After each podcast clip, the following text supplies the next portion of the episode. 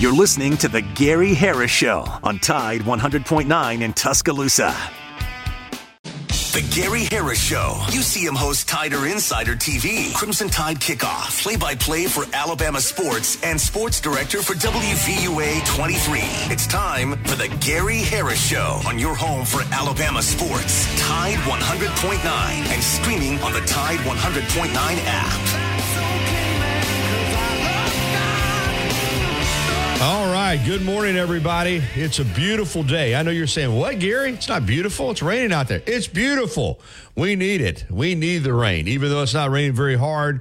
Um, getting a little bit of rain. Listen, Alabama's on the road this weekend up in Kentucky uh, to play the Wildcats tomorrow morning. So if it wants to rain tomorrow, uh, I know it's um, you know it's not ideal to rain on a weekend, but we need it so badly, and uh, I'm not going to complain one bit. And with Alabama out of town, nobody has to go to the game tomorrow in at uh, Bryant Denny's. So let it rain tomorrow. You know we can stay inside, watch football, uh, go to football parties, do whatever it is that you want to do, but we need this rain. So I think it's supposed to rain a little bit harder tomorrow. So uh, bring it on. It's it's beautiful this morning. If you ask me, I got to play in the baseball country golf tournament yesterday and had a great time. It was uh, it was a little bit warm, to be honest with you, a little bit humid. But uh, today, you know, if it wants to rain, let it rain. I'm working, and uh, this weekend it'll be an opportunity maybe to uh, get these uh, get the woods damp so that uh, these forest fires that are that are a major problem right now will give us a break. So I'm uh, I'm enjoying the rain this morning. It, what a little bit that there is, I mean, it's just spitting a little bit, but it's just kind of nice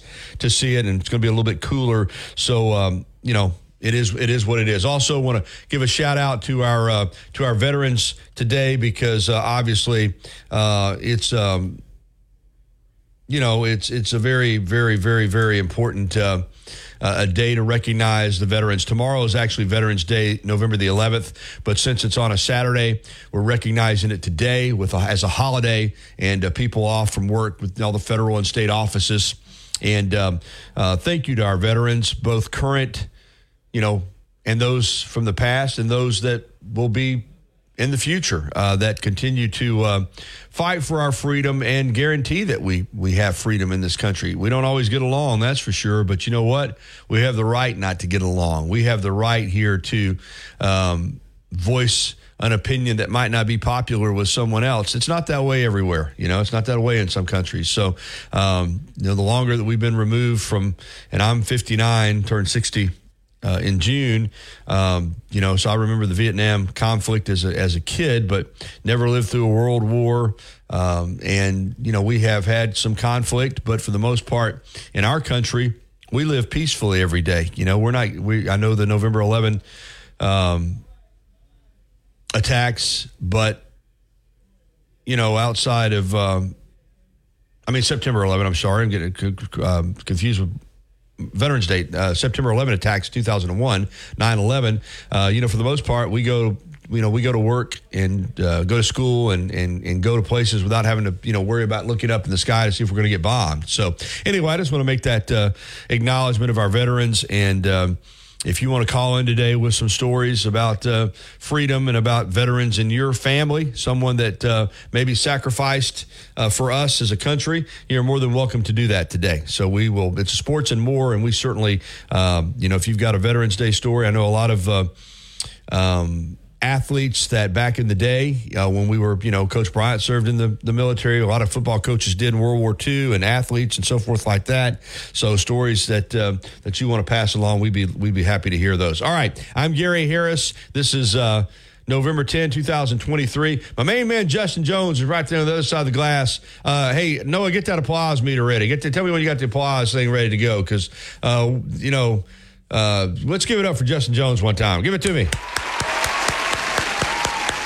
Justin's done a fabulous job, and today is his last day. Now, if I have my way, we'll get him back at some point, but he's uh, he's leaving us. But Actually, Wednesday was supposed to be his last day.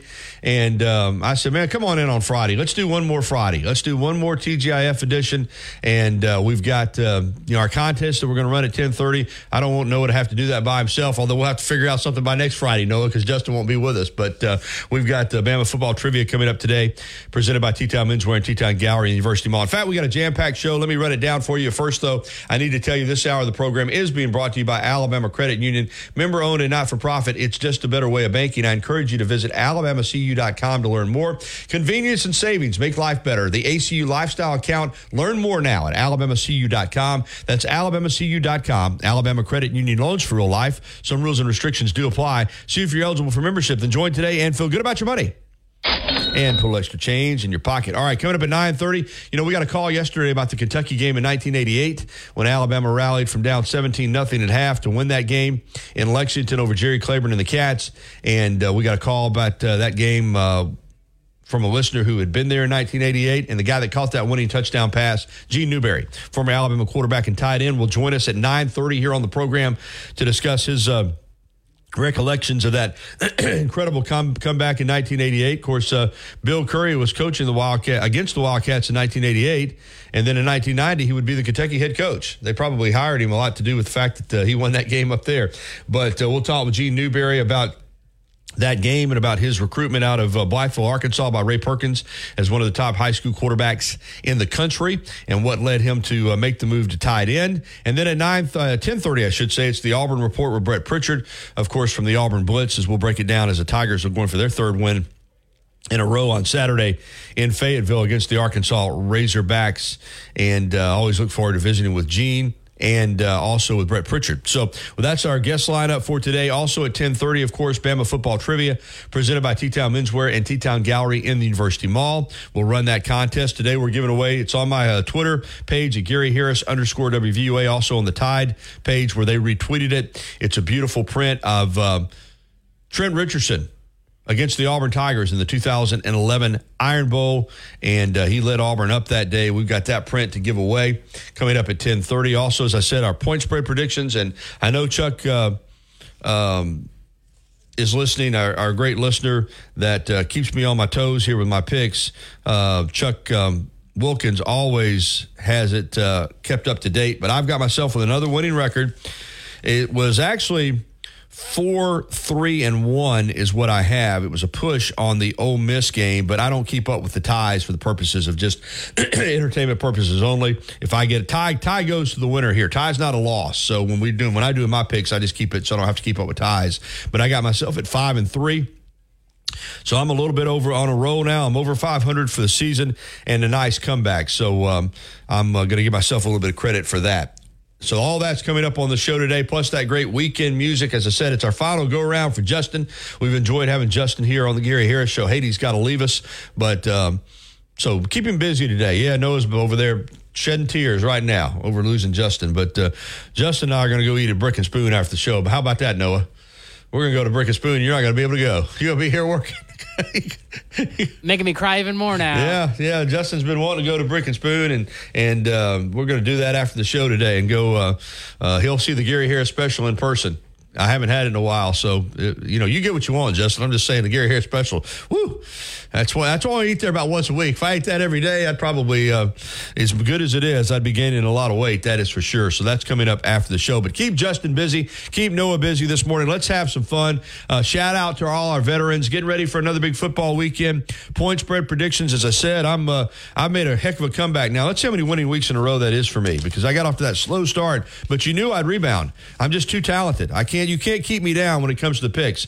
I've had well, one of them was a 500 weekend, but I haven't had a losing weekend now since week four when I went four and five. Since that time, I've gone four and three, four and two, three and three, three and two, three and two, and um, as I said, five and three. So I'm on a roll. So you might want to listen to my picks. It's 10 minutes after the hour of nine o'clock. We come back. We'll get into phone calls. 205 342 9904. 205 342 9904 is the number on the First and Main Condominiums hotline if you want to give us a call. Also, we'll break into some stories. Of course, uh, NFL football last night. Boy, it's a tough go right now for Bryce Young with the Panthers. They just can't score points. They lose to the Bears 16 to 13 last night and uh, not an offensive touchdown in that game. They had a punt return for a touchdown.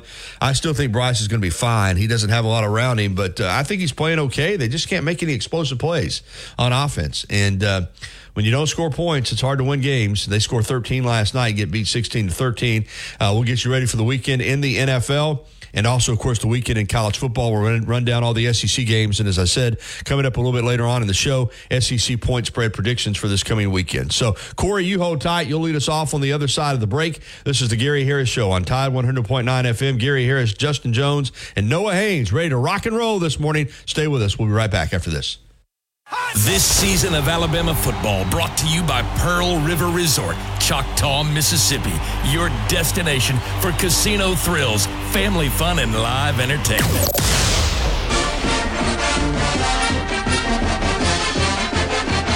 From the University of Alabama, this is Crimson Tide Today. Its daily update on Bama sports and is brought to you by Guthrie's, America's original chicken finger restaurant, is now an official partner of the Alabama Crimson Tide. For franchise information, visit guthrie'schicken.com. Hello again, everybody. I'm Roger Hoover. As we get set for Alabama and Kentucky on Saturday, here are some final thoughts from head coach Nick Saban. I think the most important thing is um, players are a little better today, a little sluggish yesterday, but uh, responded a lot better today. Um, you know, I think it's important that tough to play in our league on the road. Uh, you got to be try to be physical, be the most physical team, which Kentucky kind of pr- prides himself in being. And you got to have the right mindset and the right, you know, mental approach to being able to do that in terms of how you practice, how you prepare, and what you do, and your mindset when the game comes, because you just can't turn it on and turn it off. So, I'll have more in a moment.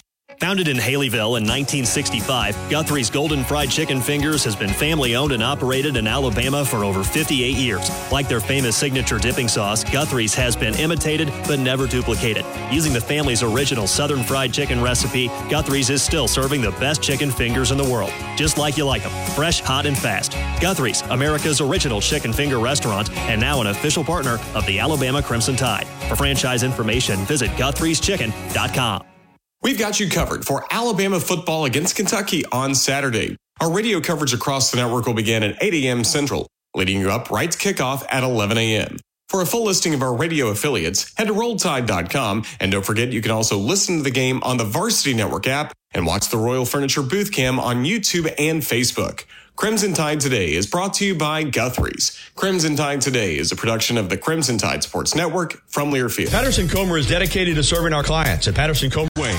Tide 100.9 Tuscaloosa weather. Cloudy and noticeably cooler today. Look for periods of rain through tonight. The high today 67, tonight's low 52. For tomorrow and Sunday, cloudy and very cool. Some rain at times both days. Highs between 58 and 61. I'm James Spann on the ABC 3340 Weather Center on Tide 100.9. It's 58 degrees in Tuscaloosa.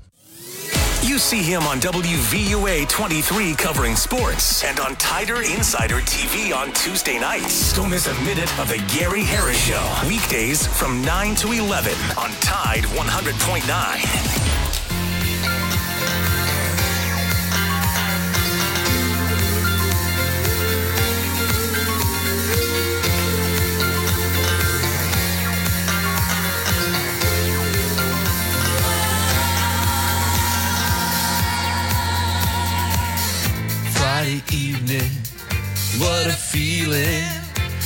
singing. I'm tired of working, my mind is buzzing. I feel like dancing.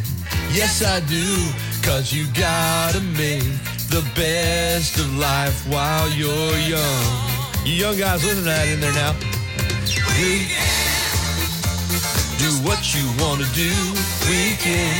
What a great song.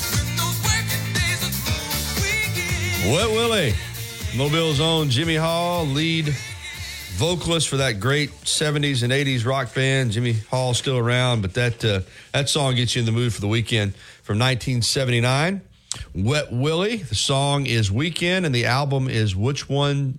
Which One's Willie? How about that? All right, we're going to jump out on the uh, uh, First and Main Condos hotline because we know which one is Corey, one of our great listeners from over in Trussville, and uh, he's ready to rock and roll and lead us off this morning. Hey, good morning, Corey. How are you? I'm doing great, Gary. How are you? Doing well. Well, I'm looking forward to this Kentucky game for a couple of reasons. One, how does Alabama respond coming off an emotional win and traveling on the road at an early start? I mean, we've seen what Alabama did with Arkansas in a kind of a, a sluggish start, uh, well, second half, and homecoming at 11 a.m. kick. This time it's on the road Mm-hmm. against a, a better team in Kentucky, and just kind of wonder how we come off of, of that kind of uh, see if we don't see if we can do better at 11 a.m. kick kick and just really just try to put the game away early. I mean, because last thing you want is Kentucky hanging around and trying to pull off a major upset. I agree 100%. I think you want to uh, you want to take care of your business. Alabama has uh, started slow a lot of times this year and and on the road uh, you'd like to get off to a fast start. I just feel like Alabama's worked too hard to get to this point in the season to to have a letdown now. Uh, and this is nothing against Kentucky. I think they're a good team, but when you've gone through that gauntlet that Alabama's had to go through to get to where they're at, to beat Ole Miss coming off that loss to Texas and that poor performance against South Florida, to go to College Station and beat A and M, uh, to beat Tennessee, to beat LSU, uh, to get themselves in this position. I just can't see them giving it back now. Uh, you know, I picked it on Tider Insider TV Tuesday night. I've got it Bama 31 and Kentucky 13. I, I just think that Alabama, um, as I said, Corey's just worked too hard. You know, they put too much into this season to, to get tripped up now. Uh, I do think Kentucky's a good team, but I think Alabama right now is playing at, at, at a level that's that's higher than good. I, I think they're playing really well. They had their most complete performance against LSU. LSU's a better team than Kentucky, and um, you know I like Alabama here to keep it going. Are you concerned any at all about Lawson and Key not playing? Any effect of that? Sure. I mean, you you know you want all your you want you want all your players, and uh, Deontay Lawson is a terrific inside linebacker. But you know what? Uh, between Trez Marshall and, and and Campbell and some other guys, uh, I I think they'll be okay. You're not going to be as good anytime you take Deontay out, and and uh, you know Key has been a key key member, pardon the pun, of that secondary. So sure, I'm concerned, but at the same time, uh, injuries are part of the game. Good teams overcome them, and I think Alabama will be able to do that on Saturday. Yeah, I just just hope that it doesn't come at a crucial time. No, of course. Again, listen, I'm, you know, am I concerned about the game? Sure. Uh, just because I'm picking at 31 13 doesn't mean that I'm not concerned. I mean, Alabama beat uh, Kentucky, uh, LSU by 14, but it was a close game, obviously, all the way in, you know, into the fourth quarter. So this, I'm not saying this is going to be a blowout. 31 13 is 18 points, uh, but you can get to 18 points. I, th- I think they'll have to get to it o- over the course of four quarters. I don't think they're going to come out and just blow Kentucky out of the game.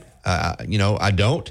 I think Kentucky will be uh, competitive in the game, but I think over four quarters, uh, Alabama's just a better team, and I think over the four quarters of the game, like they they've done a you know all season except for the Texas game, they'll find a way to to be the better team on Saturday, and uh, I'm confident in that. You know, we'll see what happens, but um, I kind of like that it's an early kick. I mean, I I think that's uh, it's tough traveling. They'll they'll leave this afternoon. They'll fly to Lexington. They'll get up early. You have a pregame meal at like seven o'clock in the morning, and. Um, but you know it also the crowd in, in lexington won't have a chance to really get going either. So you play the game. If you win the game then you're back here in tuscaloosa in the early evening and it's almost like you have a saturday off you know? If you can win that game uh, let's say you get uh, the game's over maybe at 2.15 uh, you're on a plane maybe by 3.30 you know you're back home in time to have dinner in tuscaloosa. So hopefully that's the way they'll approach it. It's a business trip. Get up there take care of your business get home uh, you know get ready for this game this coming weekend against chattanooga and then it's the iron bowl man. So it's uh it's it's time to go now. What are your thoughts on this uh, Georgia uh, Ole Miss game? Because I think Georgia will win, but I think Ole Miss could hang around and put a scare into Georgia. Oh, I don't think there's any doubt about it. I mean, Ole Miss is a really good offensive team, and uh, you know Georgia is a you know they're they're Georgia right now. You know this is this is the team that has eclipsed you know eclipsed Alabama at the top of the SEC mountain for now, and uh, but this is going to be a tough football game. I, I still probably uh, and I'll give my point spread predictions coming up. I mean, I, I lean to Georgia at home. I mean, I just think that as good as Ole Miss has, has been this season, you know they came to Tuscaloosa, they couldn't win here. Um, you know, I don't see them going to Athens and, and, necessarily winning, but I'll have more on that game coming up. But uh, it's going to be a heck of a football game. You know, it's and it's tomorrow night, and so you know. with me not going to Lexington, you know, and it's probably going to be raining this weekend. pardon me, Corey. It's probably going to be raining this weekend, so. I'm gonna be get to be a fan, so I'm gonna be able to watch games all day. And I, you know, the way they're spread out with Alabama, and Kentucky in the morning, you got uh, Tennessee and Missouri, and, and Auburn and, and Arkansas in the mid afternoon, and then you got Ole Miss at Georgia and Florida at LSU and and uh, Mississippi State at Texas A&M tomorrow night. Plus, you got Vanderbilt in South Carolina. It's going to be a fun day to watch football this this uh, this Saturday. I'm looking forward to all these games. One of the games has lost some of its luster, and and for me, I didn't really, I didn't grow up watching it, and that's Miami and Florida State. Um, because Florida State's else won a lot of games, and Miami's not really been great lately. But you wonder, does Florida State now this may I, I might be looking at this wrong. Does Florida State uh, not really take Miami seriously because they're not they're struggling? Where, where is the game at, Corey? I hadn't even looked no, at it. Honestly, I don't know either. All right, look it up real quick, Justin. See if it's in Coral Gables or if it's in Tallahassee, because I think that could have, you know, something to, to do with it. Hang on, Justin can tell us. It's at Tallahassee. It's at Tallahassee, Corey. Yeah. Um, it's a rivalry game. If it were in Coral Gables, not that they have a big fan base down there, but still, I you know Miami's just been so uneven. Um, do they have some talent? Yeah, uh, but I don't. You know, to be honest with you, just off off off the hoof here a little bit, I, I just don't see that game being a very close game. I, I think Florida State, in the end, is going to pull away and win that by you know a couple touchdowns probably. I agree, but I'm sure you remember when that game used to be. Oh, heck, of course I do. I mean, all through the listen, man. Um, I'm 59 years old. I, I remember. I remember when both these teams came to prominence. You know, because you go back to the uh, the 60s and the early 70s, uh, both Florida State and Miami were terrible. Corey, I mean, terrible. Uh, Miami was considering dropping the program, and Florida State was not very good. And then Bobby Bowden got to um, um, Florida State, and of course, you know, Miami had been through a lot of coaches, including Lou Saban, who is, um, you know, um, obviously related to, to Nick Saban as, as as a coach. And but when uh, Schnellenberger uh, got to Miami and Bowden got to Florida State, the fortunes of those programs turned. And by the '80s, to be honest with you, uh, that was the game every year. Miami and Florida State was the game, and they had some battles. And oftentimes, you know, it would come down to a field goal, and we know all the field goals that that Florida State missed, wide right and wide left, and that kept them from winning national championships. So, I mean, that was a uh, you had all that talent from that state on those two teams. It, yeah, it, I do remember it well, and it was the game. And uh, you know, now Florida State's kind of uh, return to national prominence, and Miami's trying to. Now, listen, for Alabama's sake, I'd love to see Miami go in there and win the game. I'm not going to lie to you. I'd love to see them go in there and win the game, but I just don't see them doing it. Yeah, I mean, neither. I mean, and uh, uh, we do need some help. I mean, we can't just win out and beat Georgia. I think uh, we're going to have to have some help one way or another because uh, if Texas is the one team that's blocking us from getting in, if if if they if if the, if Texas wins out and we win out and other teams win out, we won't get in the playoffs. Well, I'm not going to say that. I, I, I, I, you know, again, I don't. You know, things perceptions could change. You know, again, I I'm not saying that you're wrong. At the same time, if if you if your body of work includes going. Um, nine and zero oh in the SEC, which is what Alabama would do if they beat Georgia. In the, you know, eight and zero oh in the regular season, and you beat and you beat a Georgia team that might be on a you know a, thirty game win streak or something. Uh, I, I'm still not going to say by that time if you're you know if Alabama's twelve and one and they're the only team to beat Georgia. um, I, you know, I don't know. I just don't know how you keep them out I, at that point in time. The the strength of the SEC, what it's meant meant to college football, has to come into play. So let's just see how how it goes. But um, again, I, I can't imagine a world in which Alabama's twelve and one, uh, wins the SEC championship, beats Georgia, because let's be honest, if Georgia is unbeaten and Alabama beats them, and there's not a, that's the best win in college football this year. Anybody that beats Georgia, whether it's Ole Miss tomorrow or Tennessee or Alabama, if you beat Georgia, that's the best win in college football. Uh, period. Yeah. End of story. It Yeah. won't be Michigan over Ohio State or Ohio State over Michigan or Washington over Oregon or Oklahoma over Texas or, or Texas over Alabama. The best win in college football at this point in this season is anybody that beats Georgia. Period. End of story. Regardless of where you do it. You beat Georgia, that's the best win in college football. So if Alabama's able to get to 11 and 1, go to Atlanta, beat Georgia if they're 12 and 0, then that's the best win in college football. That has to mean something. I'm sorry, whether you lost to Texas or or regardless. So you know we'll see what happens, but I I, I just can't imagine if Alabama is in that scenario that they don't make it. But you know, first of all, they got to get to that point. you know, they got to take care of their own business, Corey. Yeah, and we all we all know what's looming in a couple of weeks. Sure, Uh, we do. Yeah, of course. Every year it's looming. Every year, you know, the end of the, the end of the season when it's you know if it were in, in Bryant Denny, we wouldn't be concerned about it. But with it being at Jordan Hare, you know, you're going to have to go down there and you're going to have to strap them on, dude. And uh, so, like I said, for Alabama right now, I know that's Nick Saban's approach. He, he's like, you know, everything takes care of itself. All we can control is what we can control, and that's the next game on our schedule, and that's Kentucky tomorrow, then Chattanooga, then Auburn, Corey. So that's the way he'll approach it. You know, I hear people calling the radio shows, and, and sometimes they say, well, don't uh, don't jinx them. You know, don't be think. Well, I don't care. It doesn't matter what we do. I mean, I guarantee you, Nick Saban doesn't doesn't care if we're looking ahead. He's going to have the team focused on what they need to do. So we can we can speculate and talk about whatever we want. Uh, so that's not a problem. But for for the team, they got to be focused on the business at hand, and, and that's Kentucky, and that's why Nick Saban's the best because he's going to make sure that they do that.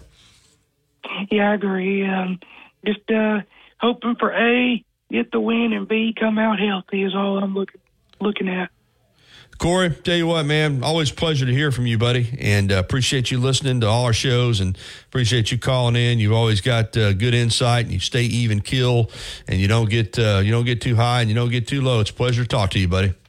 Good talk to you, Gary. Roll Tide. All right, thank you, Corey. Nine twenty nine. We'll get to the break. This hour being brought to you by Alabama Credit Union. We'll come back with Gene Newberry, who was the star of that 1988 uh, Alabama come from behind victory over Kentucky in Lexington, and we'll do that next right here on the Gary Harris Show on Tide 100.9 FM and on 1230 AM WTBC. Built to win. Ball game. Alabama wins. Built for championship. Heading for the pylon.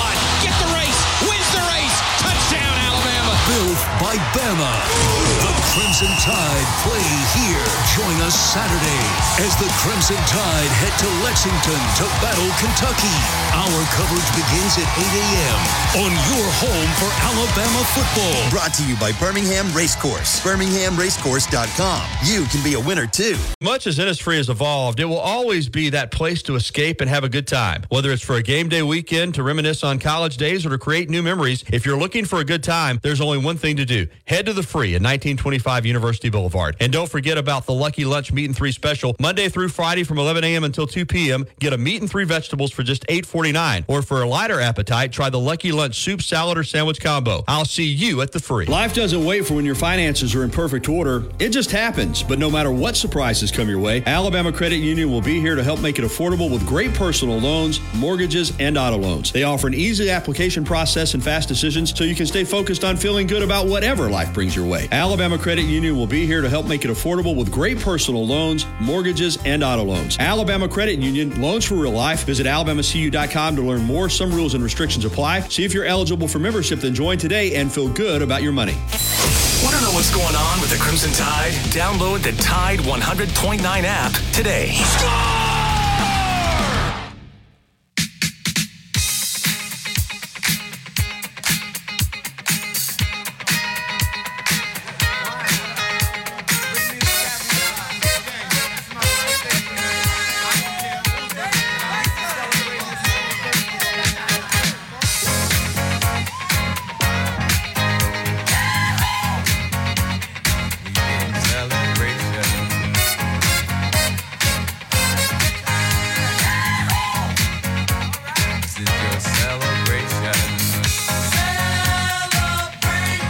Celebrating some good times on this TGIF edition of the Gary Harris Show? Again, shout out to our veterans for all that they've done for us. And uh, thought this would be an appropriate song because Gene Newberry was celebrating back in 1988 up at then Commonwealth Stadium in Lexington, Kentucky, when the Crimson Tide rallied from a 17 nothing halftime deficit in that game to win 31 27 over Jerry Claiborne's Cats in front of 53,000 plus fans there in Lexington.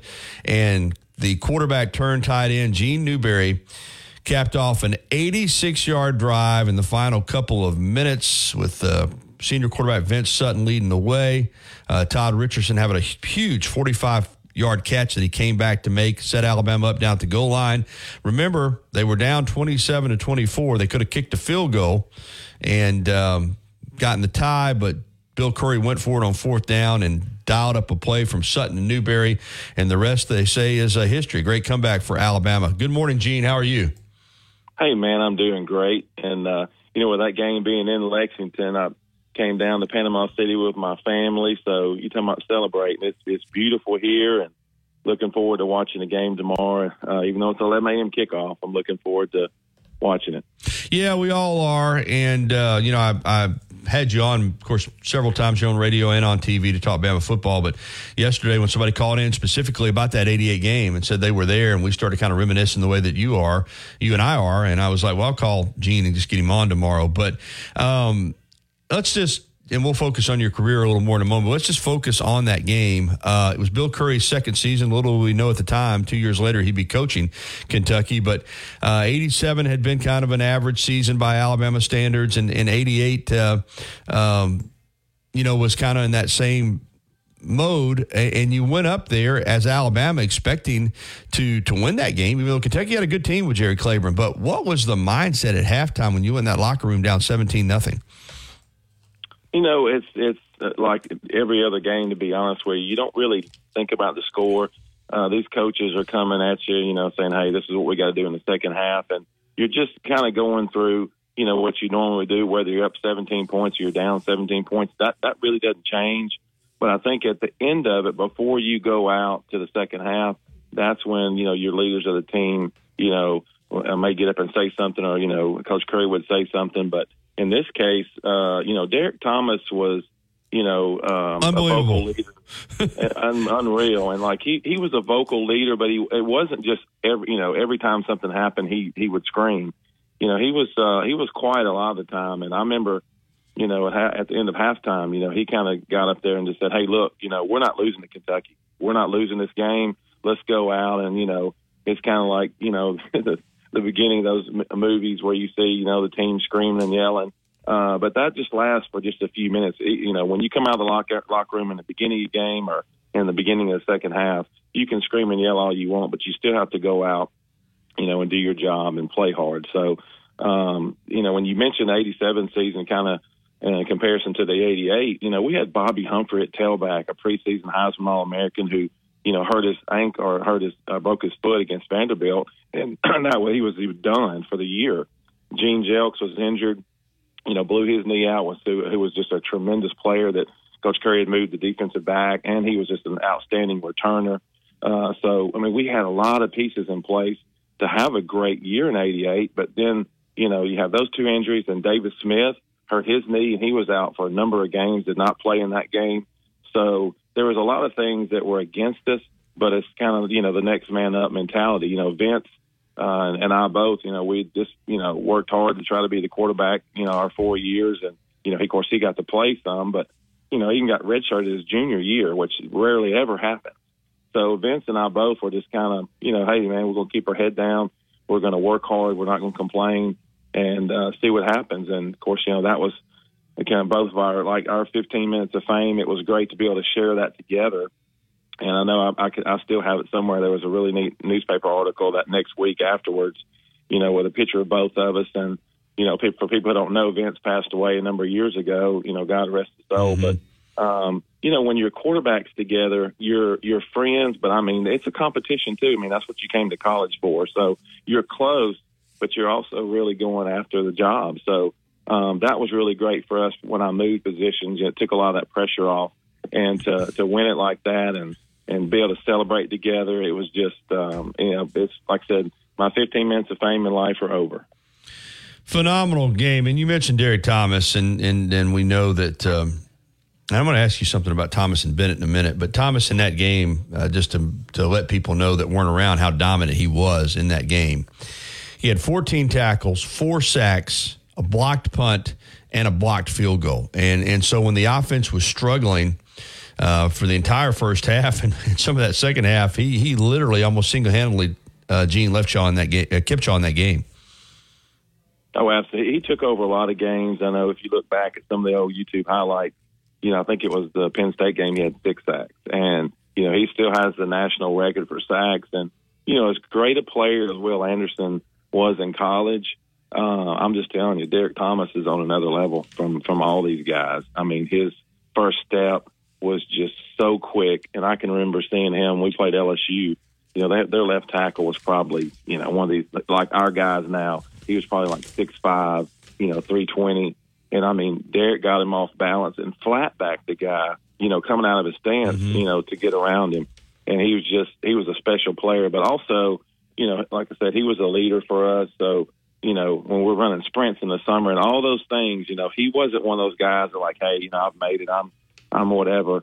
You know, I'm Derrick Thomas. I'm preseason All American. I'm, I'm going to win all these awards. He was in first place, and so just a tremendous leader. And you know, he's he's really missed when we all get back together. When we talk about different guys, you know, Derrick's definitely one of the guys that uh, you talk about. He just he lit up a room when he came in. Gene Newberry with us, reminiscing about 1988 Alabama at Kentucky. Great football game, tied down 17 nothing. Would come back to win that game 31 27. Gene caught the winning touchdown pass in the, in the waning seconds. Let me ask you about Bill Curry, because you had been recruited as a All American high school quarterback out of Blytheville, Arkansas by Ray Perkins. Um, Ray Perkins seemed like he was on the verge of something big, uh, really getting this Alabama program back. 85 and, and 86 were both really close. And then uh, he gets the big money offer from Hugh Culverhouse and the Tampa Bay Bucks, and he's gone, Gene. I mean, just like that. I mean, you know, that's that's business, and he was back to the NFL.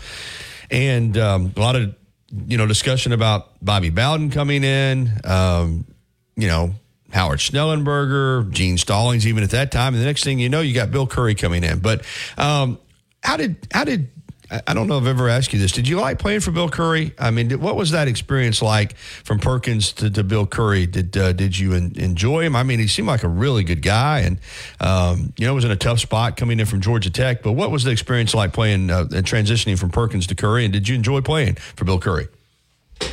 Well, I can tell you one of the kind of regrets I have, probably in my athletic career, and you know, I've always been cordial to everybody and try to never be a jerk, always, you know, treat everybody as well as I can. But, you know, worked so hard, you know, when the Kentucky game happened, I, you know, I caught the touchdown and, but in the, in the, in the spring, actually, you know, I, I was mentioned to you the other day, you know, I was supposed to play baseball. I was supposed to play both sports and I'd already went out like for the first day and I got a call. Like, Hey, Coach Curry wants to talk to you. And long story short, he just said, look, if you try to play baseball and don't go all the way through spring, you know, you have a one year renewable scholarship. We don't have to keep you on scholarship.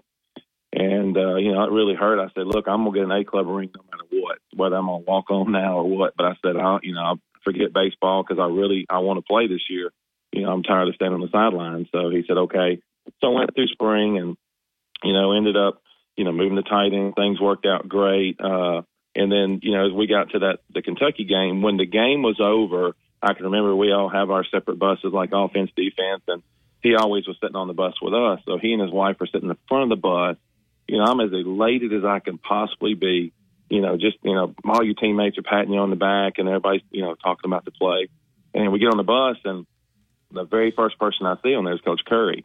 And um, you know, he looked up at me and he just said, you know, well, I guess you showed me. And uh, and I just looked at him instead of saying thank you for you know the play and all these different things I should have said. you know, I just said yes, sir, and I walked to the back of the bus. Hmm. And then we get home and I'm watching all these highlights, and he's just said all these great things about how I worked hard and you know didn't complain and all you know all these great things. And so it, to this day, you know, I still and I did I did apologize to him when I saw him several years after that. I said, you know, coach, I should have really thanked you for all these opportunities because you know, you as as great as that ended up being, you know, I did not want to be a tight end. I didn't come to college to play tight end, but you know, when when something like that happens, where you get moved to kicker or hold or wherever they put you at, you know, you're still at Alabama. You're still you still got to do your best to try to be elite. And uh, you know, so I, I always worked hard. I never complained, but um, you know, th- I just didn't have the kind of relationship with Coach Curry because he didn't recruit me that I did with Coach Perkins. And uh, but he was great. You know, he's probably one of the best guys. If you had a story to hear, Um, you know, he he was the last pick in the draft. He played for Vince Lombardi. He was on the Colts team.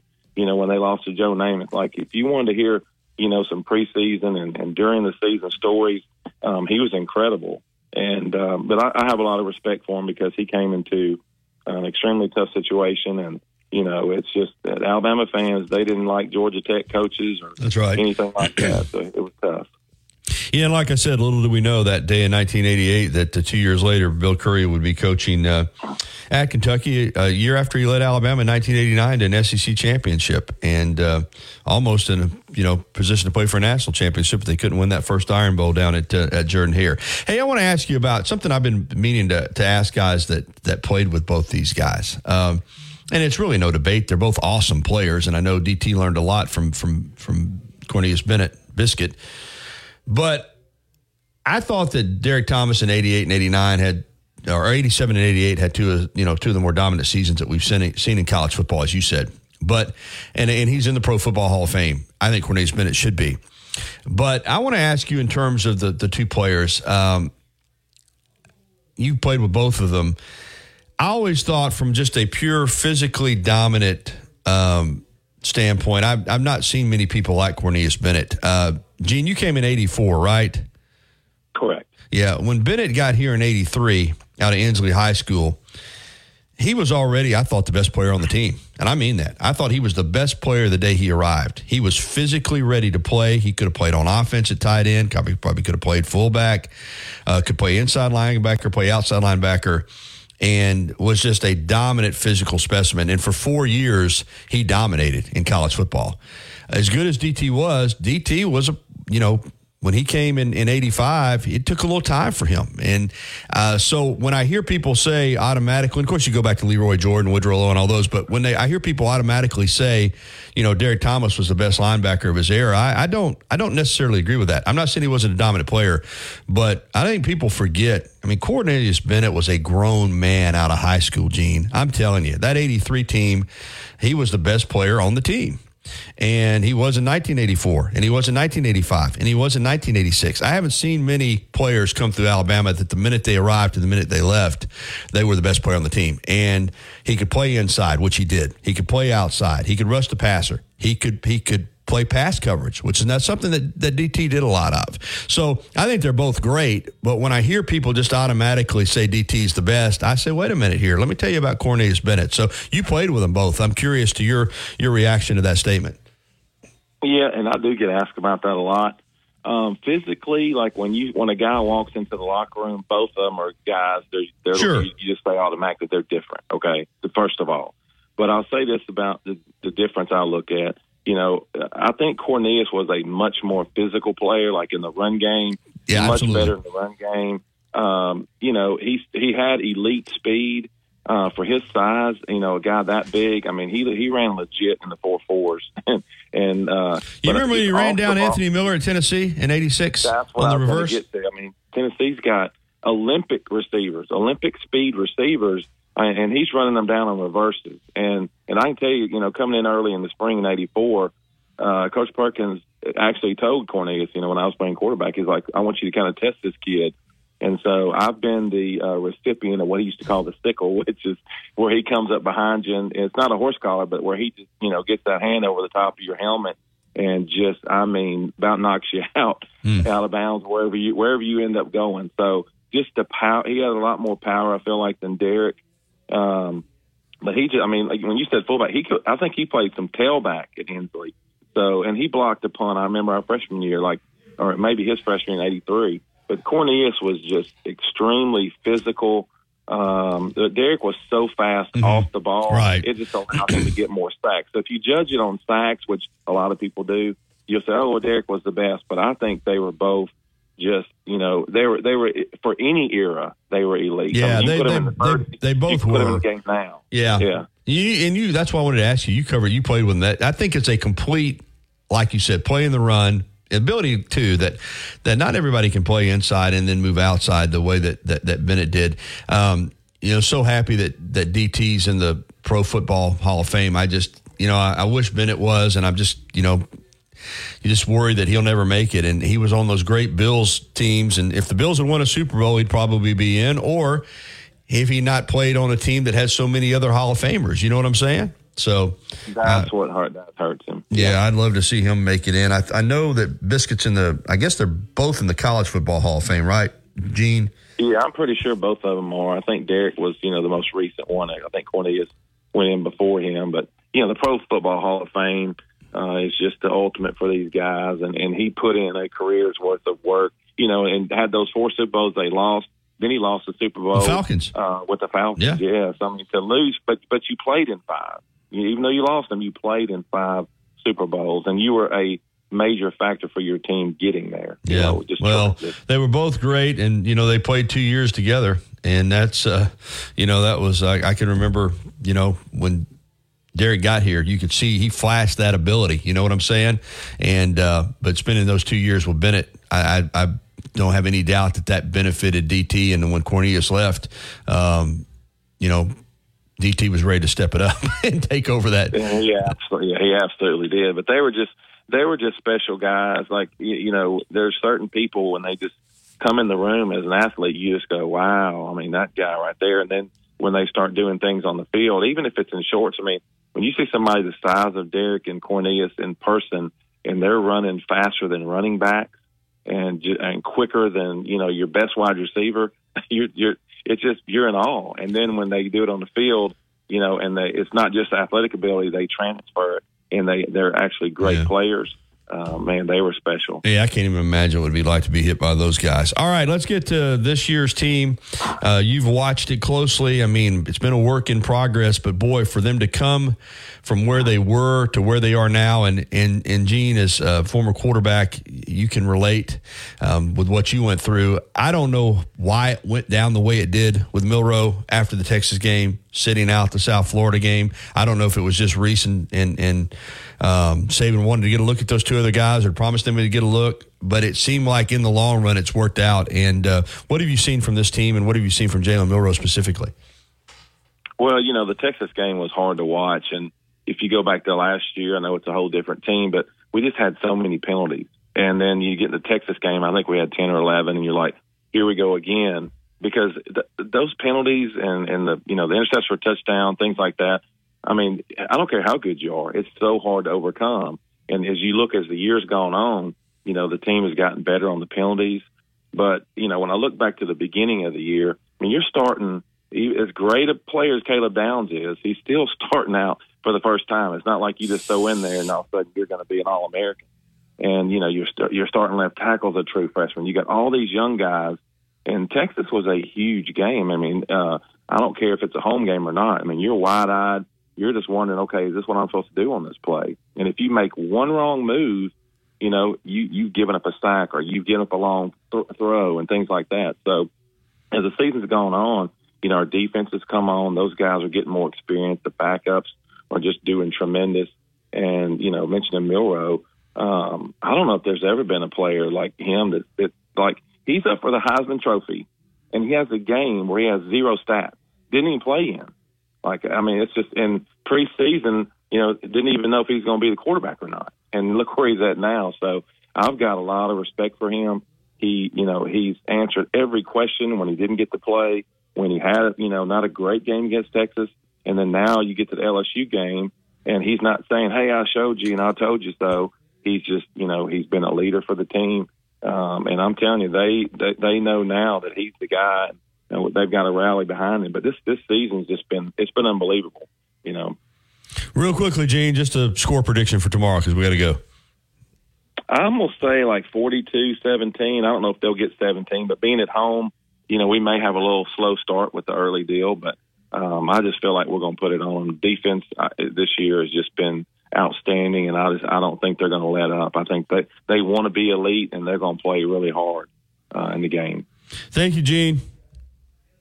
I appreciate you having me on, Gary, man, every time. Enjoy your beach weekend, okay? All right, buddy. Thank you, man. All right, Gene Newberry, former Alabama quarterback and tight end. It's 953. We'll take a break and come back and wrap it up. Uh, hour number one. Time flies when you're having fun. We'll be back after this.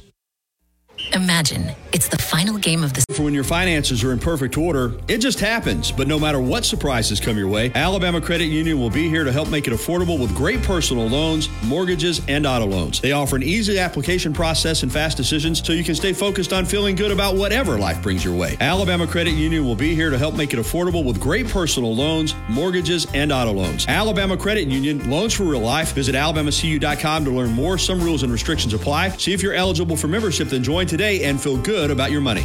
Tide 100.9 Tuscaloosa weather. Cloudy and noticeably cooler today. Look for periods of rain through tonight. The high today 67, tonight's low 52. For tomorrow and Sunday, cloudy and very cool. Some rain at times both days. Highs between 58 and 61. I'm James Spann on the ABC 3340 Weather Center on Tide 100.9. It's 59 degrees in Tuscaloosa. You're listening to The Gary Harris Show. On your home for Alabama sports. Tide 100.9. And streaming on the Tide 100.9 app.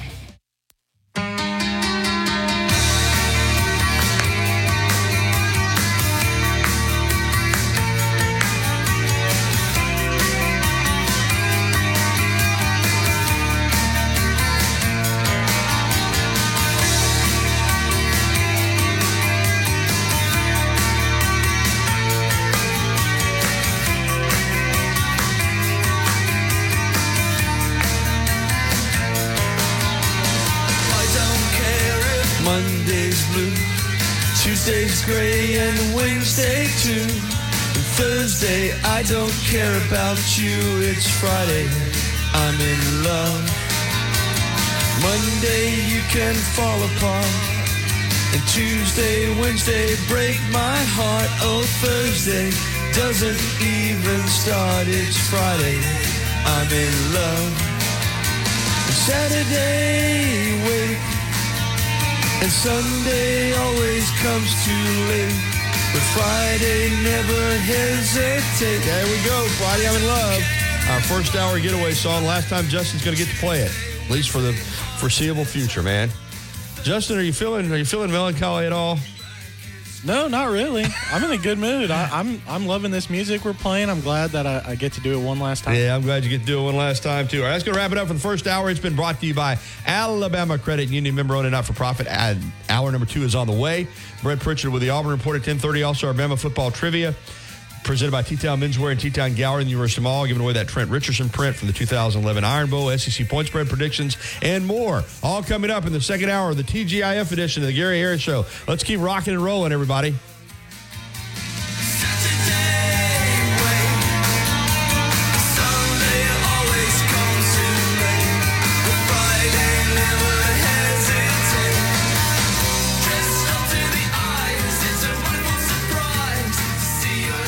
Tarasco's has been serving Mexican favorites like burritos, fajitas, and quesadillas since 1999. Their new location is at 4100 Owen Parkway in Northport. And of course, you can find Los Tarasco's in Tuscaloosa at 110 Skyland Boulevard. The bar areas feature big screen television so you can enjoy your favorite sporting events. Los Tarasco's features daily happy hour specials.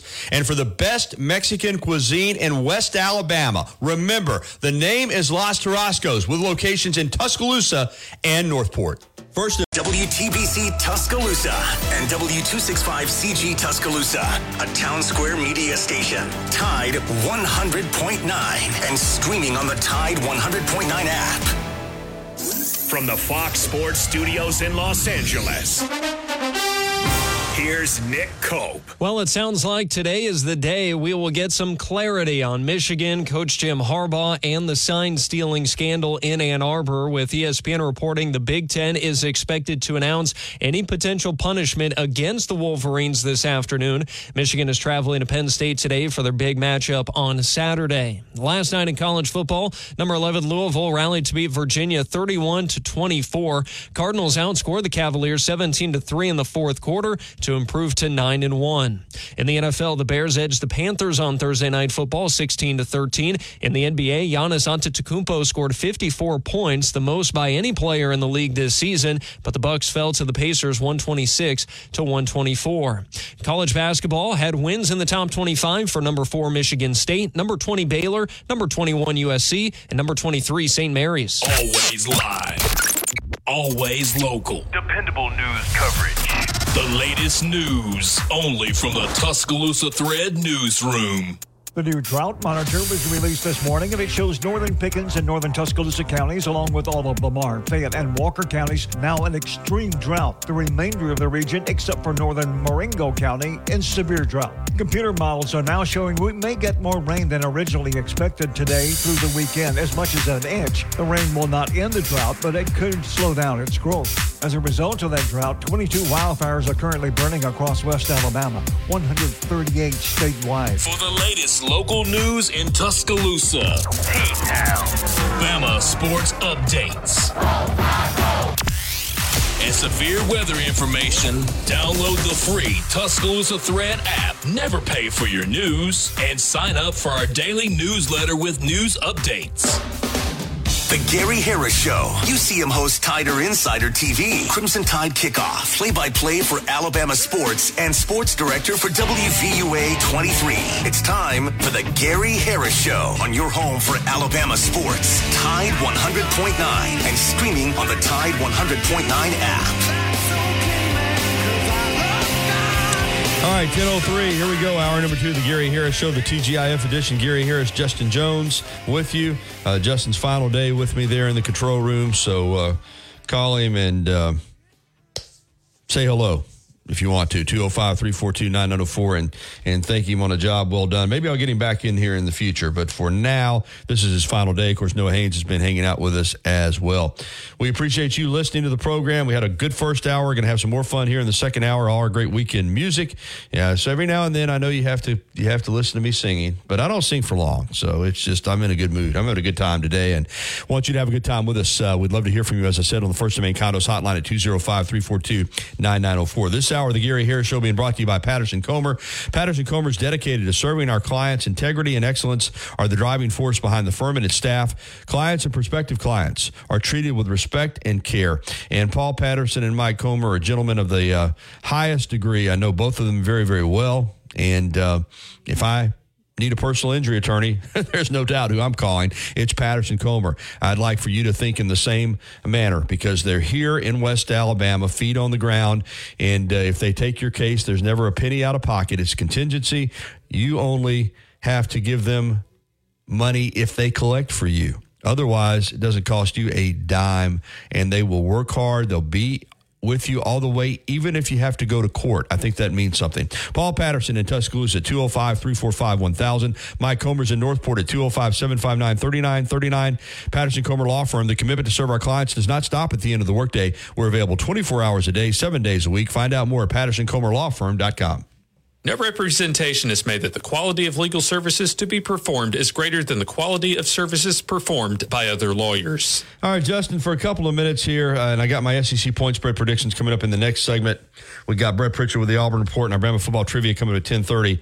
I, I want to visit with you about Bryce Young and, you know, what's going on with with the Carolina Panthers and what the temperature is there with with that organization and the fans because we don't live in a time of of um, of patience anymore, and we don't live in a time where fans want guys to develop. You know, hey, you're number one overall pick. You were drafted. You're the first player taken in the draft. You're supposed to come in here and save us.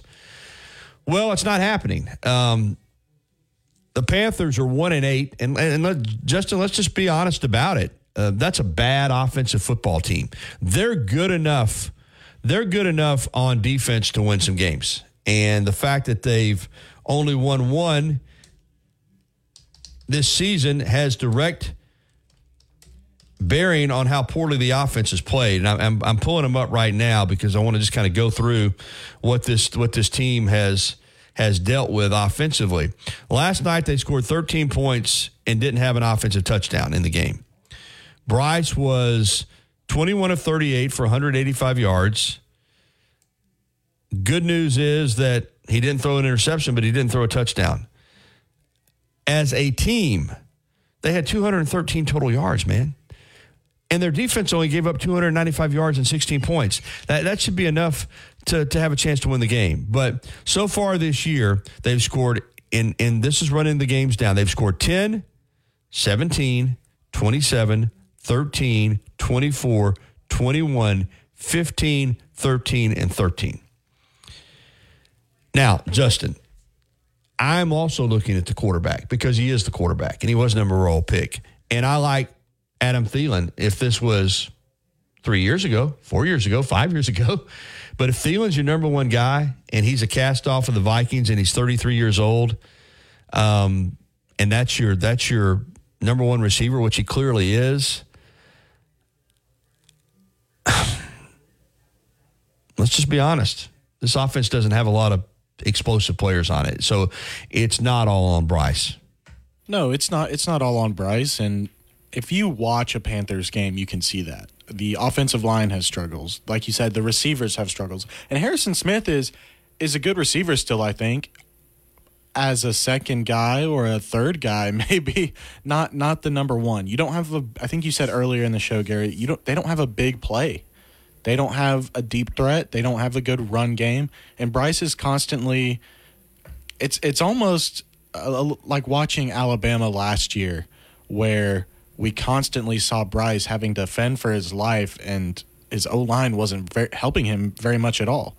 Except it's worse. so the Panthers really need to go out and, and whether that's in the trades or in the draft, and get some more weapons and protection for Bryce, which is going to be hard because they basically gave everything away that they had already to get him. So they're in a tough position, and and Bryce is, uh, man, I hope he he can find something to help him get going with that team. Yeah, I, I do too. Uh, I mentioned the 27 points that they scored, uh, and that was the high point of the year, and that was with that was against Seattle, and that was a game that Bryce sat out, and Andy Dalton came in and threw for 361 yards in the game. Bryce is yet to throw for 300 in a game. Plus, let's just be honest, it's the comparison era. You got all these talking head shows, and the fact that CJ Stroud, who was the number two overall pick, taken by the Texans, is having a phenomenal season, including last week throwing for a rookie record in terms of passing yards. So that doesn't help Bryce, but, it's, but it's, I still think Bryce is going to be fine. I we saw him. Bryce is a great player. You know it. It's tough. I mean, playing quarterback in the National Football League is tough. And and listen, there's a reason the Panthers were picking number one number one overall, just because they weren't good. That was a bad football team. Well, and to be fair to to Bryce and the Panthers, they beat C.J. Stroud and the Texans. What, they two, did. That's their only ago. one. um, and then I want to point out with the Andy Dalton game, since I am a Seahawks fan, Andy Dalton. I think is still very capable as a quarterback, especially as a backup. Um, but that Seahawks secondary had injuries all over the place, so it was a very weak Seahawks defense that has since been better as players have come back. Yeah, um, I'm with you. I'm with you. But anyway, I just hate it for Bryce. Although, listen, man, he's making millions of dollars. He's got the world on a, you know, world is his oyster. He's going to be fine. But yeah, I wanted to have see him have some success this year. But you know, it, it it's quarterback. It didn't happen for Tua right away.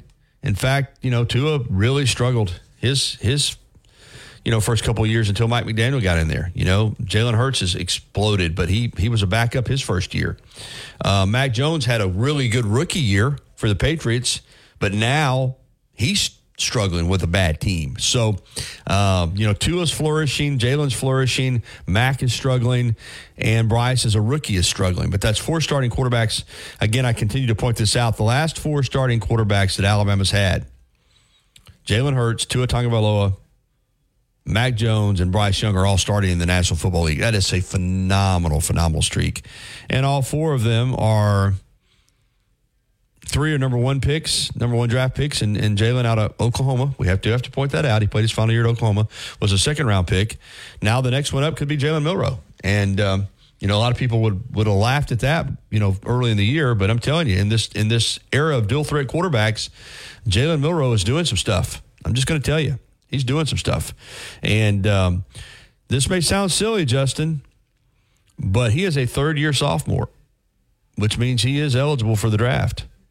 And if he were to finish this season up on a, let's say Alabama does run the table, and he finishes this season, you know, someone called the other day out there last week and said, you know, you think Milroe will be back? And I said, I don't know why he wouldn't be, but You know, sometimes you strike when the iron's hot. If he finishes this season up in style, who knows? Maybe he maybe he gets a good draft grade and he goes ahead and tests the NFL draft waters. Maybe we need to start drumming up some NIL so that we can yeah, keep him. keep him because he's playing really well right now. But anyway, as far as Bryce is concerned, I'm I'm you know I, I wanted to see him do better. I you know, I, I, don't think he's playing terrible. I don't. Uh, again, I, I, look at I look at the team that he's on, but at the same time, you hate it for that team because they've got a they've got a good defense, kind of like the Jets. You know, Jets have a Jets have a championship defense, and their offense is just horrible. Uh, but I, I do like this from the Panthers. Frank Reich, the head coach, the ownership group, they believe in Bryce. They really do, and they're building their team around him. They're letting him take his lumps. So you look at where they're at right now, and you look at the record of one and eight. That's nine games. So they've got eight games left. They're a little more than halfway. Bryce has thrown for just eight touchdowns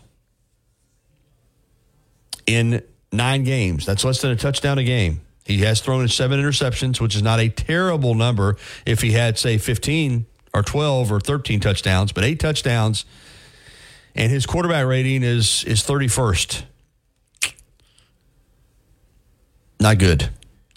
But you know what? They should have won that game or could have won that game last night. Uh, they've had some games, you know, they they they could have beaten the Saints early on. Could have beaten the Vikings. So did beat the, the Texans. So they they could have best case scenario, they could have three or four wins. And as I said, their defense is, you know, for the most part been pretty good. It always bothers me how NFL teams want to do rebuilds from the top down. We saw the Dolphins do it. Of course, it's starting to work out for them, but they get Tua, but they don't have an O line. They don't have receivers. And the same thing we're seeing with the Panthers. They get Bryce, but they're missing everything else.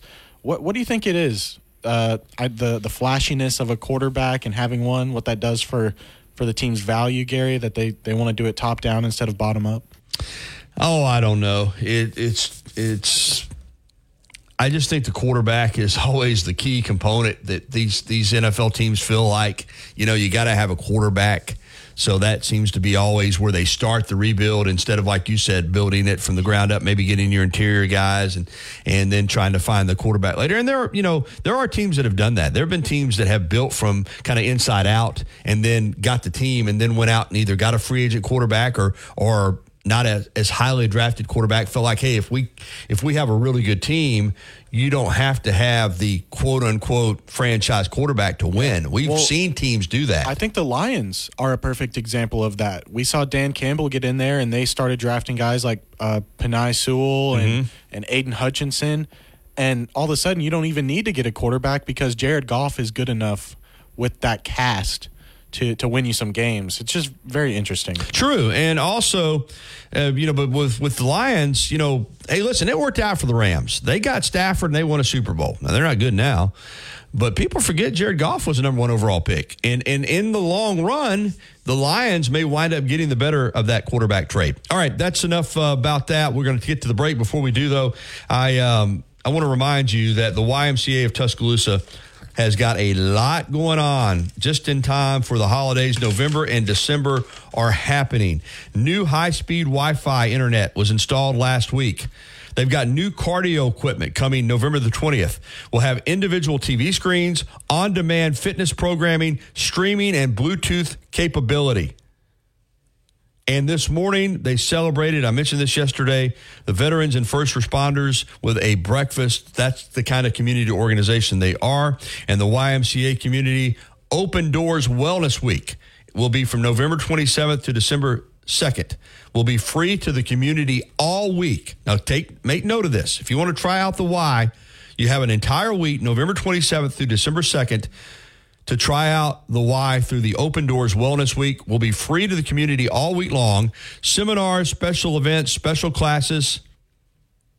And that's something you need to take advantage of. Make a note of that. It's going to be a great time during the holidays at the YMCA, a great time for you to discover the Y and all of the programs that it has to offer. The YMCA is located at 2300 13th Street, downtown Tuscaloosa. You can call them at 205 345 9622 or find out more at ymcatuscaloosa.org. And we'll be back with my SEC point spread predictions. A little slow for this Friday. I guess it's because it's raining and Alabama's on the road this weekend at Kentucky, but love to have some more phone calls too. And then at 1030, the Bama football trivia contest presented by T-Town Menswear and T-Town Gallery in the University Mall. And um, we will give away that. You can see it at my Twitter page at Gary Harris underscore WVUA, that uh, Trent Richardson print from the 2011 Iron Bowl by Greg Gamble. We'll be back after this. Patterson Comer is dedicated to serving our clients. At 2011, Billy's Sports Grill, located on Main Avenue in historic downtown Northport, has been serving their legendary signature chicken sandwich, award winning wings, and handcrafted cocktails.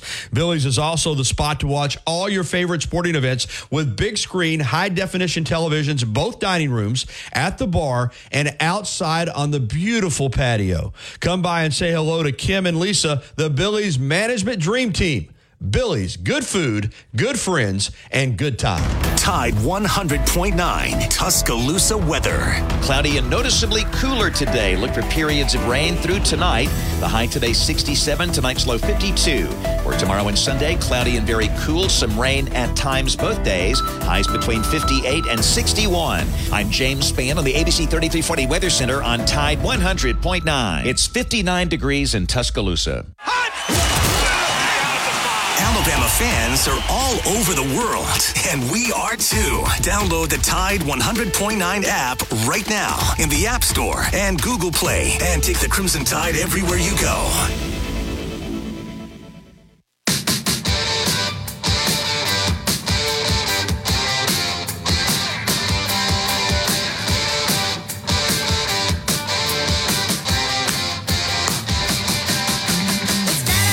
Saturday night's all right for fighting. Well, not really. Have a good time, but but don't fight. But uh, Elton John brings us back in on our TGIF edition of the Gary Harris Show. We'll get to point spread predictions. Uh, may have to wait to the final segment because the phone lines now asking you shall receive. The Phone lines are backing up, so we've got uh, some phone calls ready to go. And Tommy over in Romulus is going to lead us off. Hey, good morning, Tommy. How are you? Gary, how are you? Doing well, my friend. Great. I'm not worried about Bryce yet because when you draft a quarterback number one, most of the time your team is not ready to play in the playoffs. That's right. They got to get him some offensive linemen. That's right. I mean, so don't everybody panic about Bryce. He'll be fine. It takes time. I mean, remember he's only in Alabama three years. That's right. Still a very young, young quarterback or NFL player. No doubt Uh, about it, man. I'm I'm with you 100. percent Just uh, it's a football is a developmental game, and and as you said, he, he went to a team that picked number one overall for a reason. They're not good, and it's going to take some time. And just people, uh, you know, it's hard. We don't want to be patient anymore. We want to just you know draft a quarterback and have him lead you to the Super Bowl. It doesn't like it doesn't work out like that. You know, it, it's uh it's a it's a process. I really enjoy Gene. You had him on. Yeah, yeah, I did too. I, I enjoyed that conversation. Glad you did. Yeah, the only thing I can make a comparison to Benny, uh, him and poor Lee Roy Jordan probably going to get left out of the Pro Hall of Fame. I know it's disappointing. Both of them ought to be. is. Both of them ought to be in there. And Lee Roy Jordan was a phenomenal middle linebacker in the Cowboys Ring of Honor. He should be a Pro Football Hall of Famer. Cornelius Bennett should be a Pro. The only thing you can hope for, if because I'm with you, I don't think they, you know, and Lee Roy's already in the, you know, the Veterans uh, Committee will put him in, and at maybe some point in time, uh, Bennett will get in through the Veterans Committee because it doesn't like his, you know, Bennett's still on the modern day ballot, but uh, you kind of feel like his his window's closed too. Yeah. No, you, I like to see him get him, especially Lee Roy, before he passed away. Well, yeah, that was the thing. You know, Stabler got in, but you know, and we were glad that he got in. But it would have been so much better, Tommy, if he'd gotten in while he was alive. You know what I mean? Yes, yes, yeah. His family can enjoy it, and he could get some of the respect that he truly deserved as a player. Agree with Gary, you. I wish you a great Friday. Thanks for taking my call, Rose. Thank you, Tommy. Always a pleasure to hear from you. Tommy and Romulus, a great uh, listener to all our shows here on Tide. All right, let's get to Lewis, and then we'll get to Dossie. Hey, good morning, Lewis. How are you? Morning, Gary. I agree with Tommy. Uh, Gene's interview, the, the nostalgia of, of talking about those years. That was that was a good good interview. And uh, um, you know, Gary, you'll probably know this. You're good at trivia. Did uh, cr- did uh, uh, Derrick Thomas not have nine sacks in an NFL game? I, I could swear He on had he had, he had seven. He had seven against the Seven. Seattle Seahawks, and, I, and I'll tell you the funny story. Um, I want to say that was the '90 season, maybe '91, but it was early in the early in the season because I uh, I was working at a TV station in Mississippi, and those were the, the days before the satellite feeds were blocked. So I'd go to the TV station on Sunday. It was like uh, Sunday Ticket before there was a Sunday Ticket, and I could just pull up all the different satellite. I could watch any game I wanted. And I was watching that game. Here's the irony of that game because I remember it well. He had seven sacks. Dave Krieg was the um, Seahawks quarterback. Late in the game, the Chiefs have a lead. Uh, Dave Krieg is back to pass. Derrick Thomas had him dead in his grasp, Lewis, and Krieg got out of that and threw a touchdown pass to beat the Chiefs on the uh, not the final play, but I mean near the end of the game, and it might have been a third or fourth down play. But and I remember Derrick Thomas saying, you know, or or, or Marty Schottenheimer saying, DT got seven sacks. Was absolutely dominant, but was the one that he didn't get that he'll remember. So he should have had eight, and that should have been. But you know, even the yeah, I mean, I, I see it. He came around that edge like he could do, like had that bend. He beat the tackle off the corner. Had I mean, literally had Krieg just like the other seven sacks. He had him right there, and somehow that guy got away, and not only got away, but threw a winning touchdown pass. Well, I inflated it a little bit in my memory, but I knew it was an unbelievable number. And I'd like to bring up one other thing real quick, Gary. You know, every time uh, Steve uh, uh, Spurrier, Steve Spurrier is interviewed before a Bama game or whatever, he has to bring up his 2010 win over Alabama. It, it, it's like one of his crowning Oh, achievements. of course, of course, of course he does. Of course he does. It was one of his crowning achievements. I, I know he won a national championship at Florida. And by the way, you know, um, let's just say this. I mean, he probably should have won more than one, but uh, so maybe in some ways he underachieved. But no, that that that's one that that because he he has always had a little bit of a, a spur in his his pocket in regards to Alabama. You know, he was recruited by Coach Bryant um, out of Tennessee. He went to Florida, and and when he got to Florida as the head coach, you know, he he enjoyed beating Alabama, unlike I think anybody else, even you know maybe Tennessee even. And of course, you know in '92, um, yeah, that was the only time that Stallings uh, beat him. And uh, fortunate to beat him then, but he's always had to me a spur about Alabama, and uh, yeah, he he he's going to ride that one uh, forever. That's right.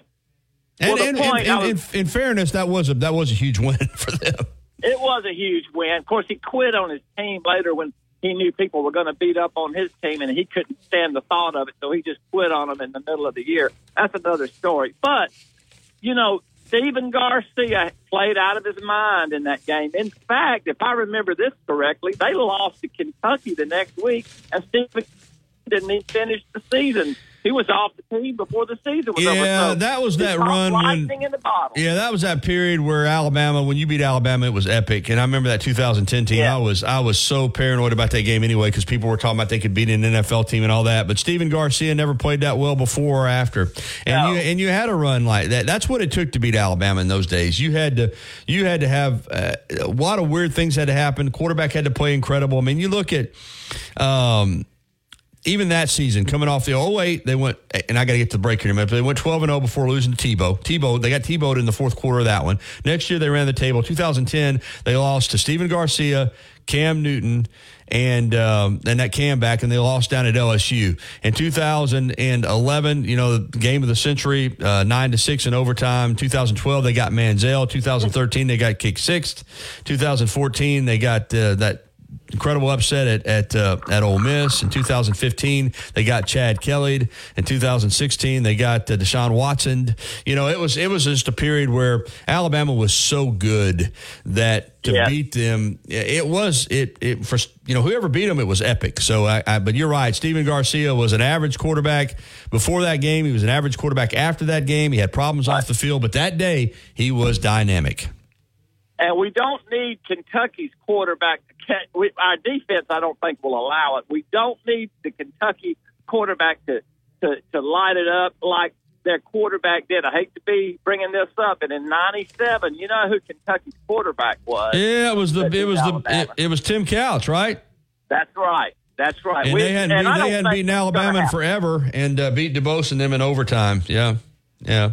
We're not going to let it happen, Gary. Have a great weekend. Roll Tide. Thank you. Thank you, Lewis. Bad news is Devin Leary has been playing better lately at quarterback for Kentucky. All right, we got to get to the break here in a moment. Let's get Dossie squeezed in here real quick. Hey, Doss.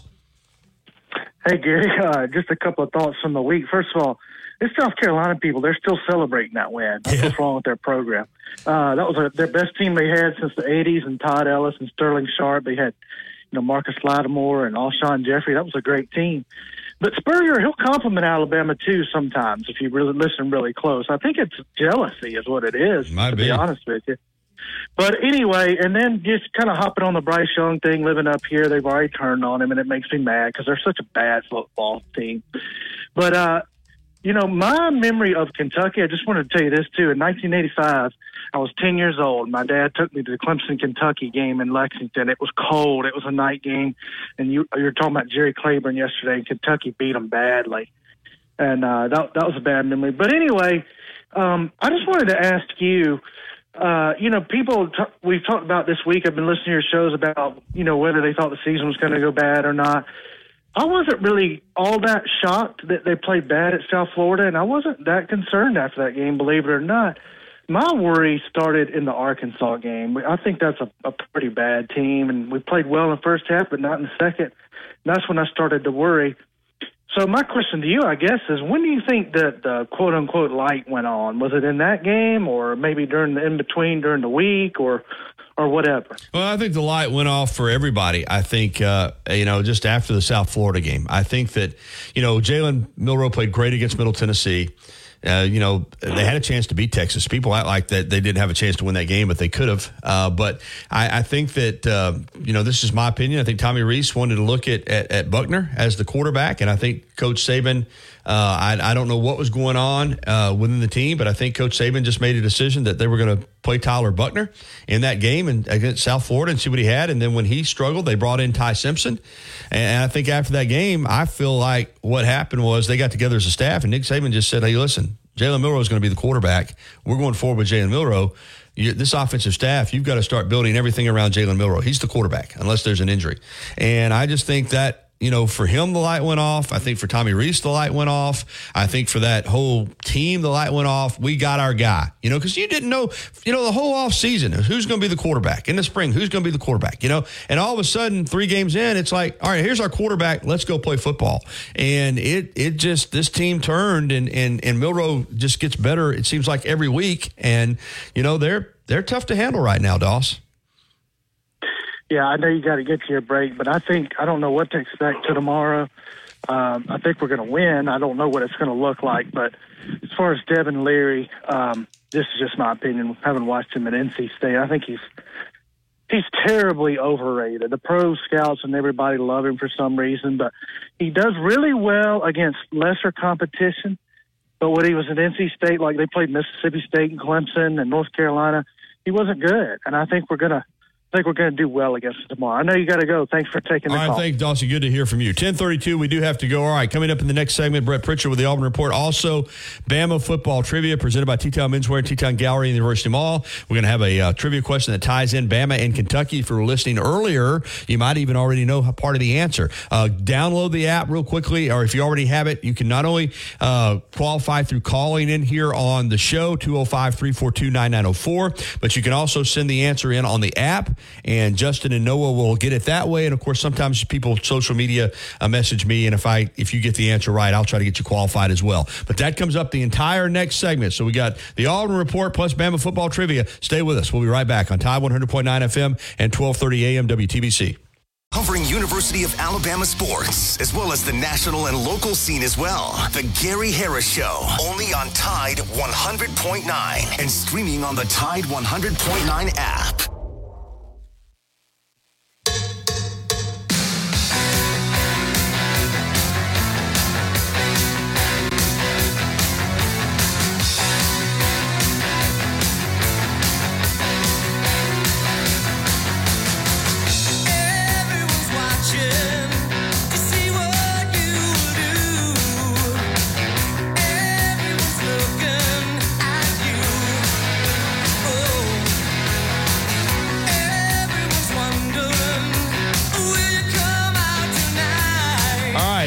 435. Welcome back into the Gary Harris Show.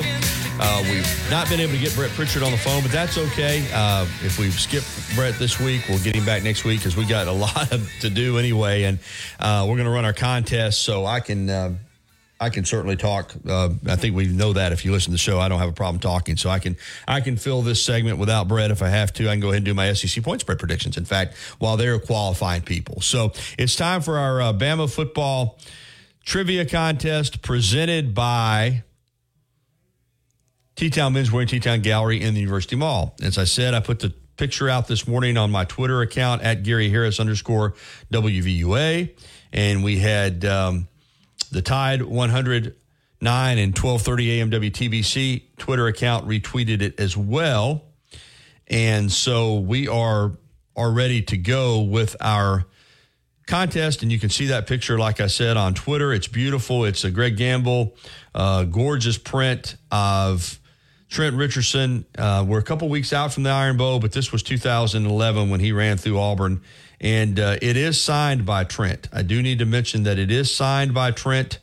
If you zoom in on it, you'll see right over his uh, left hip. Uh, his Trent Richardson number three signature. So I don't think I mentioned that earlier, but this is a signed Greg Gamble Iron Bowl print featuring Trent Richardson, hand signed by Trent. So this is big deal. Courtesy of T-Town Menswear and T-Town Gallery in the University Mall. So here's what we'll do. I will give the trivia question. First and Main Condominiums hotline is open at 205-342-9904. We'll start qualifying you. You can qualify on the Tide 109 app. You can qualify if you send me a message on social media and you're right, I'll get you qualified. And while they are doing the contest, talking about Justin and Noah, I'm going to be doing my SEC point spread predictions. So we're going to run this segment probably for a good 10 minutes or so. And uh, we'll even qualify you through the next break. So here is the question. And like I said, if you were listening earlier when I interviewed Gene Newberry, former Alabama quarterback and tight end, you kind of got half of the answer right then. It's not going to be a hard one, but it ties into our game tomorrow between Alabama and Kentucky. Of course, Alabama has dominated the series throughout the years against Kentucky. But here's the trivia question there have been two coaches, two head coaches that served as the head coach at both Alabama and Kentucky. Two head coaches, head football coaches, served as head coaches at both Alabama and Kentucky. I need you to name them. 205 342 9904 is the number for a chance to win this beautiful Greg Gamble, Trent Richardson Iron Bowl print, hand signed by Trent.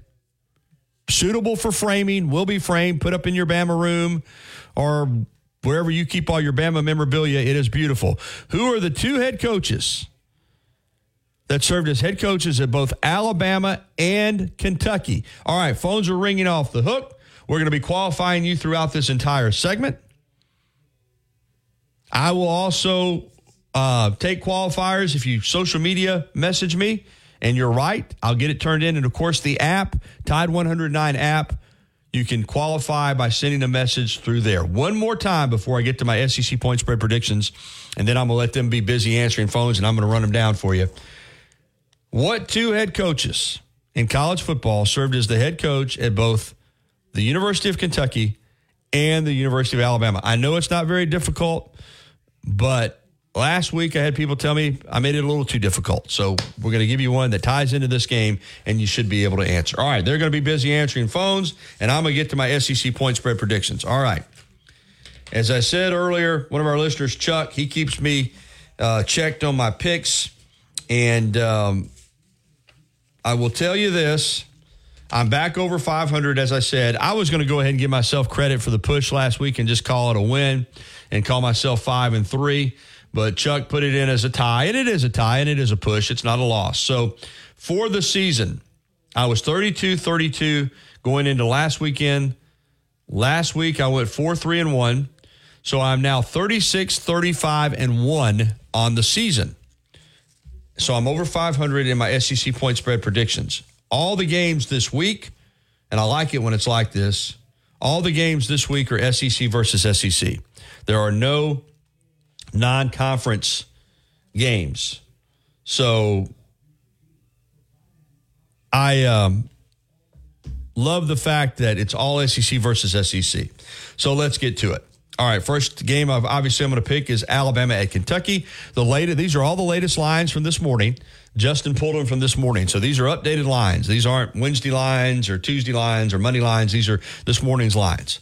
Alabama's laying 11 against the Wildcats. And on an interesting note, and I know you guys are answering phones, but listeners, how about this? Alabama plays at 11 a.m. on 11 11 in the 11th week of the season and is favored by 11 points. I just had a listener send me that message. Again, Bama plays at 11 a.m. on 11 11 in the 11th week of the season and is favored by 11 points. That's a lot of 11s right there.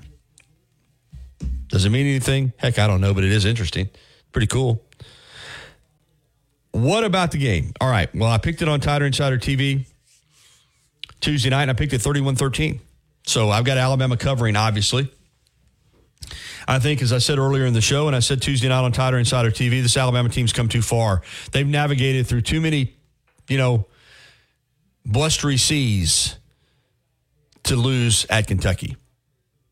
The win over Ole Miss was huge. The win at A&M was huge. The win over Tennessee was huge. The win over LSU was huge. Kentucky's a good team. They're a good team. Six and three. Devin Leary's playing better lately as the quarterback, a guy that they they had high hopes for uh, coming in. They thought that the guy would, you know, be an all SEC type candidate. He hasn't been, but he's playing better. And Ray Davis, their running back, the transfer from Vanderbilt, who started his career at Temple and is a veteran guy, 23 years old, he's had a phenomenal season. And you remember what he did against Florida. Ran for 280 yards and scored four touchdowns. So I say phenomenal season. He had a phenomenal game. Let's put it that way. Okay. Had a phenomenal game. He has not had as great a season as that one game. He's been banged up some, but he's certainly capable of going off. Kentucky's at home. I think Mark Stoops is a good hard nosed football coach. So they'll be they'll be game, they'll be ready, they'll be focused, but I just don't think it's going to matter. I just think Alabama is too good. The Tide wins it 31 to 13 and covers the 11. All right, Auburn at Arkansas. And then this is a game I hope we would get to talk to Brett. I don't know what happened, but I noticed uh, when I texted him last night, he didn't respond. So I hope everything is, is good there with him. But this is a big game for two teams that are just trying to get bowl eligible. This has the feel of a big game, doesn't it? Uh, Arkansas has been, you know, way under expectations this year, way under expectations. And then all of a sudden, they fire their offensive coordinator, Dan Enos, and Sam Pittman, and the Arkansas Razorbacks go into the swamp, go to Florida, and they suddenly win the game. They win the game last week. Auburn hit that stretch in the SEC where they couldn't win a game. And now they've played Mississippi State and Vanderbilt, and they've won a couple games in a row. They've got some momentum. So this feels like a much bigger game than it is in reality. Arkansas is minus two at home. I could see either one of these teams winning, but right now with Arkansas at home, I watched how they played against LSU and against Alabama and against Ole Miss. They were in those games, even against Alabama when they got down, I guess 24 6. They came back and, and, and, and, you know, had a chance to win that game. At home in Fayetteville, I'm going to take Arkansas laying the two, taking Arkansas to win that game and cover. Ole Miss at Georgia. Wow, what a, and by the way, while I got a little break here, phone lines have have stopped have stopped ringing. Um, so let me give the trivia question again because we'll listen, man. This is a big print, Greg Gamble print, hand signed by Trent Richardson. All you got to do to win it is answer our trivia question, get qualified, and then when we roll the roulette wheel, if it comes up on your name, your number, what number you qualified, you'll win the thing, and we'll give it to you. Now we've given away all of, our, all of our other great gifts. So again, the trivia question is: there are two head coaches that served as the head football coach of both Kentucky and Alabama. Who are they? 205 342 9904. 205 342 9904. There go the phone lines again. Who are the two head coaches that served as the head coach at both Kentucky and Alabama in football? It's not that hard. And this print is gorgeous, hand signed by Trent Richardson. So, you know, if you had to buy this thing, I'm telling you, it wouldn't be cheap. 205 342 9904. All right. Also, you can send it on the app, and I've seen I've got a couple social media messages that I'll get I'll get you folks qualified here in a moment as well when I have time. All right. Here's the um, here's the game. Back to the point spread predictions. Ole Miss catching 11 at Georgia. Uh, you listen, Georgia is going to win the SEC East. I'm just telling you. So they're not going to lose to Ole Miss. All right, I think Ole Miss is good. I think I think they're a good team. They couldn't win in Tuscaloosa, but I do think they can play this game uh, competitively, and I just think right now with Ole Miss catching eleven, and I've gotten burned by Georgia, but I think Ole Miss catching eleven is is is too many here. I think this is a fourth quarter game. I like Ole Miss plus the eleven. Okay. Missouri at home against Tennessee. Tennessee's favored in Columbia, minus two. I, you know, these are two pretty good teams, but I think the wrong team's favored here. I, I think Missouri um, has two losses to LSU and, and Georgia. They were in the game all the way in both of them. They're at home. I think they beat Tennessee. So I'm obviously going to take the plus two here. So I got Mizzou.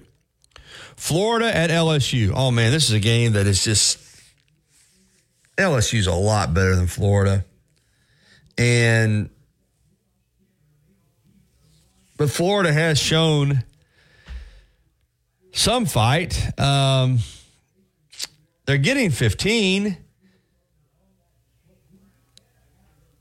I mean, Jayden Daniels, I think, is going to play in the game. I think he's been cleared to play, but I just I don't know why. I, have been the Florida's another team that's gotten me. I, I just think 15 is too many. I know that sounds silly, but I think Florida's going to rise up and play hard, and and they're fighting to try to get you know people off their coaches' back, and and LSU's good, but LSU gives up points, and um, you know 15 is a lot of points. So I'm going to take the Gators here. I don't I don't have any visions of them winning the game, but I am going to take um, Florida plus the 15. All right, A&M and Mississippi State. And I don't know what Mississippi State's situation is, if their quarterback's going to come back and play at all this year. I know this. Right now, they're really bad. They're really a bad football team right now. And I took them last week at home against Kentucky, and they got beat 24 to 3, scored three points.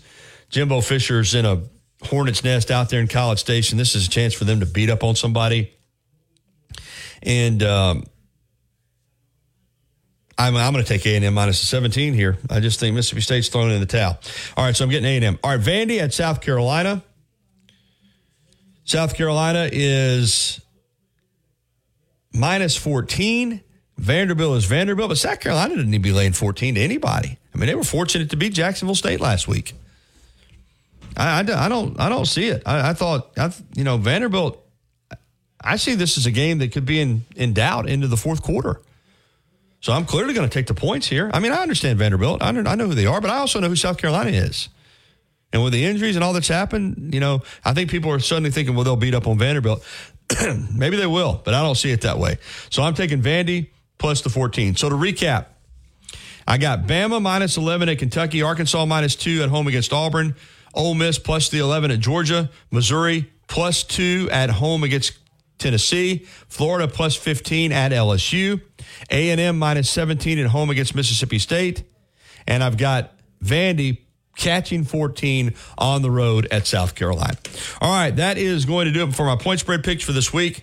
Again, I've got a winning record going into this week, and uh, we are going to keep the phone lines open for just a couple more minutes during this break. And um, I've got a couple qualifiers I need to pass along to Justin and Noah as well. But we are going to come back with the final segment of the show. And right at the end of the show, we'll answer the trivia question for you, and we will roll that roulette wheel. And uh, everybody that gets qualified, if you qualify, if you're the first qualifier, you get a one. If you're the 17th qualifier, you get a 17. We roll the wheel, whatever number it lands on, it correlates to the number in which you qualified. That's how we choose our winner. No bias at all. So thanks for qualifying again. We'll keep the phone lines open for just a couple more minutes. The question one more time Who are the two head coaches in football that served as head coaches at both Alabama and Kentucky? Pretty easy question. And uh, we'll come back and wrap up the show on Tide 100.9 FM and 1230 AM WTBC. Houston Hyder Steam Carpet and Upholstery Cleaning. And if you haven't already, you've got to try Tuscaloosa's unique breakfast, brunch, and lunch concept. Brick and Spoon, downtown Tuscaloosa, Temerson Square. It's fresh food with a Cajun flair featuring a full bar with build your own Bloody Marys and mimosas. Open daily, 7 a.m. until 2 p.m. Available for after hours events, rehearsal dinners, receptions, and birthdays. They offer brunch and lunch catering. Call Brick and Spoon at 205 345 5551 for more information. As much as Innisfree has evolved, it will always be that place to escape and have a good time. Whether it's for a game day weekend, to reminisce on college days, or to create new memories, if you're looking for a good time, there's only one thing to do. Head to the free at 1925 University Boulevard. And don't forget about the Lucky Lunch Meat and Three special. Monday through Friday from 11 a.m. until 2 p.m., get a meat and three vegetables for just $8.49. Or for a lighter appetite, try the Lucky Lunch soup, salad, or sandwich combo. I'll see you at the free. Tide 100.9 Tuscaloosa weather. Cloudy and noticeably cooler today. Look for periods of rain through tonight. The high today 67, tonight's low 52. For tomorrow and Sunday, cloudy and very cool. Some rain at times both days. Highs between 58 and 61. I'm James Spann on the ABC 3340 Weather Center on Tide 100.9. It's 59 degrees in Tuscaloosa. Best station in the state breaking down Alabama sports. Tide 100.9 and streaming on the Tide 100.9 app.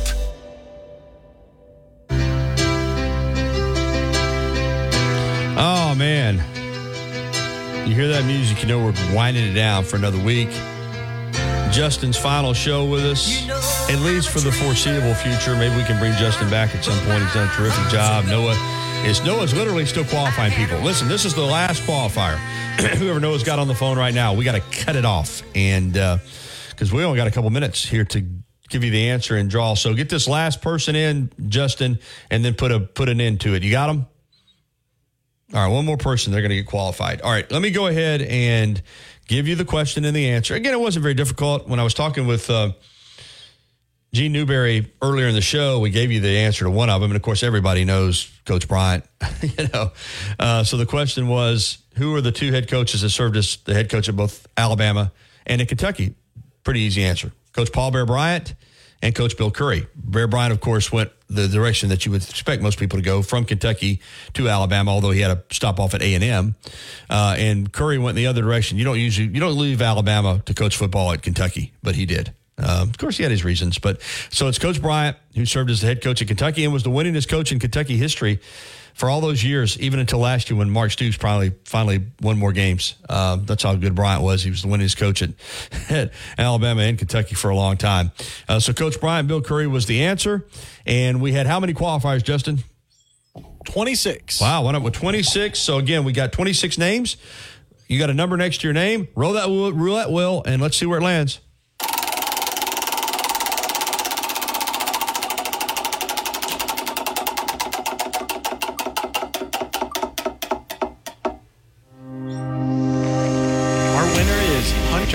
Hunter N, number five. Hunter in number five. All right, Hunter in. Uh, on the app, qualified on oh, the app. wow, another app. I tell you what, Noah wasn't, wasn't, wasn't whistling Dixie when he said you need to download that app. We've had, I think we've had as many app winners as we have phone call winners. All right, Hunter in, listen to me. If you're listening, and, and I'm sure you are, um, what we do is they've got your phone number. They'll get it to me. I'll get in touch with you. In fact, we got somebody coming Monday uh, to pick up the print from, heck, I can't keep up with it anymore. I guess last week. Anyway, I've got it. I can't. But anyway, thanks to T-Town Menswear and T-Town Gallery for these great gifts. But this is the signed Trent Richardson print, 2011 Iron Bowl. Hunter N is our winner. Thanks everybody for playing. Thanks everybody for listening. This hour has been brought to you by Patterson Comer Attorneys at Law. Coming up next, Miller's Edge with uh, Corey and Kristen Miller, Big Noon Sports, noon until 2. And then it'll be the game with Ryan Fowler. He'll take you home. Have a great weekend, everybody. Of course, coming up on Monday, we'll break it all down including Alabama, Kentucky with Rodney Orr from TiderInsider.com. For Justin and Noah, I'm Gary. Justin, man, uh, we're headed to Brick and Spoon. You're gonna, you're gonna, hey, you're gonna chow down on whatever your your palate desires on my on my dime. Uh, we're gonna do that for for Justin. All right, have a great weekend, everybody. Talk to you again on Monday.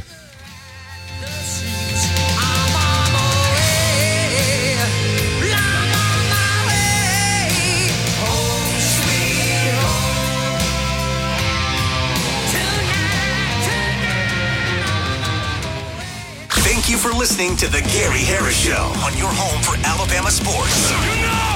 Tide 100.9 and streaming on the Tide 100.9 app.